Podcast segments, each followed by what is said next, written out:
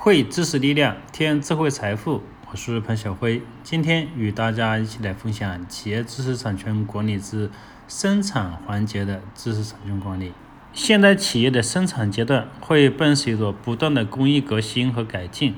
生产部门为了提高生产效率和良品率，会促使工艺专家不断的完善工艺路线和过程，因此生产过程也会涉及到产品与工艺方法等技术的改进与创新、合理化建议、阶段性的发明创造等等成果。生产阶段的知识产权管理主要包括：第一，及时的评估确认生产过程中涉及产品与工艺方法的技术改进与创新。明确保护方式，适时的形成知识产权。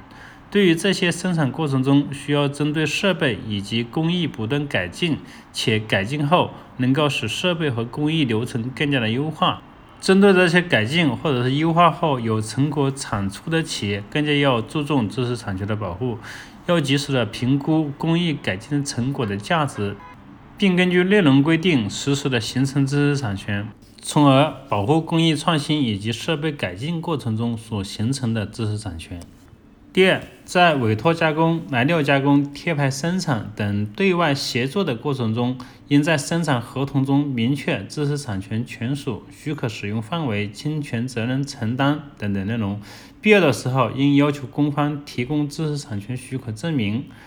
企业的委托加工、来料加工和贴牌加工是外协加工的具体表现形式。对于这种加工方与设计方不同的加工形式，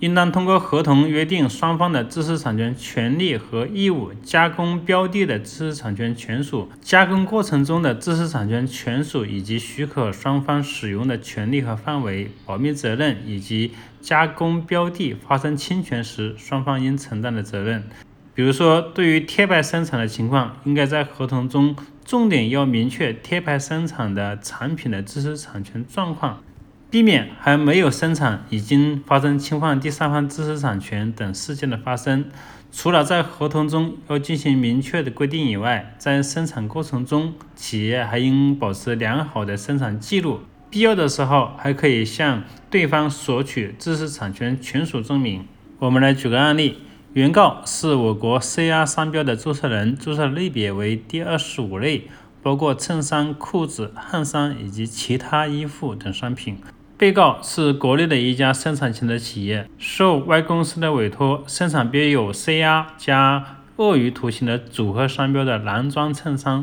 产品全部出口日本。Y 公司在日本注册有 CR 加鳄鱼图形的组合商标，但是这个商标在我国没有进行注册。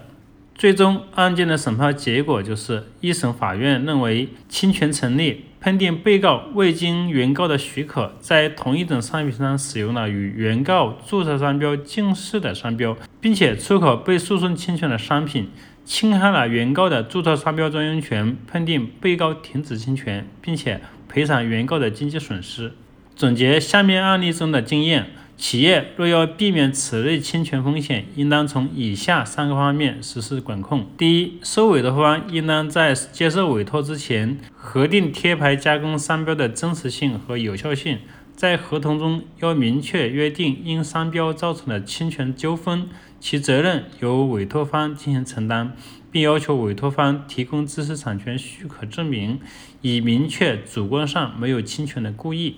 第二，受委托方应严格的在许可使用范围内进行加工生产。如果被告也就是受委托方没有将加工的产品全部出口交付委托方的，而是将部分产品在国内销售，则仍旧构成侵权。第三。如果被诉侵权商品与原告注册商标相同，则被告的受委托生产的行为仍旧为侵权行为，此时可以依据合同中的侵权责任承担向委托方追责。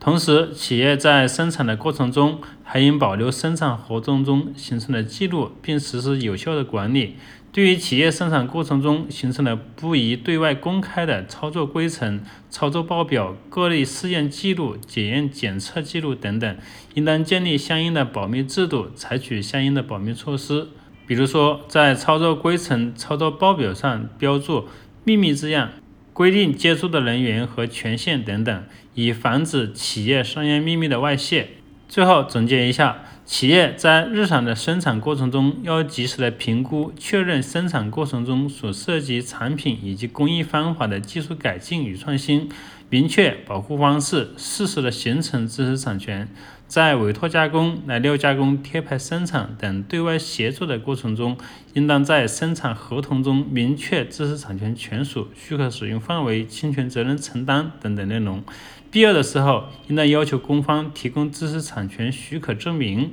好了，今天与大家分享了生产环节的知识产权管理，希望对你有帮助。我们下期再见。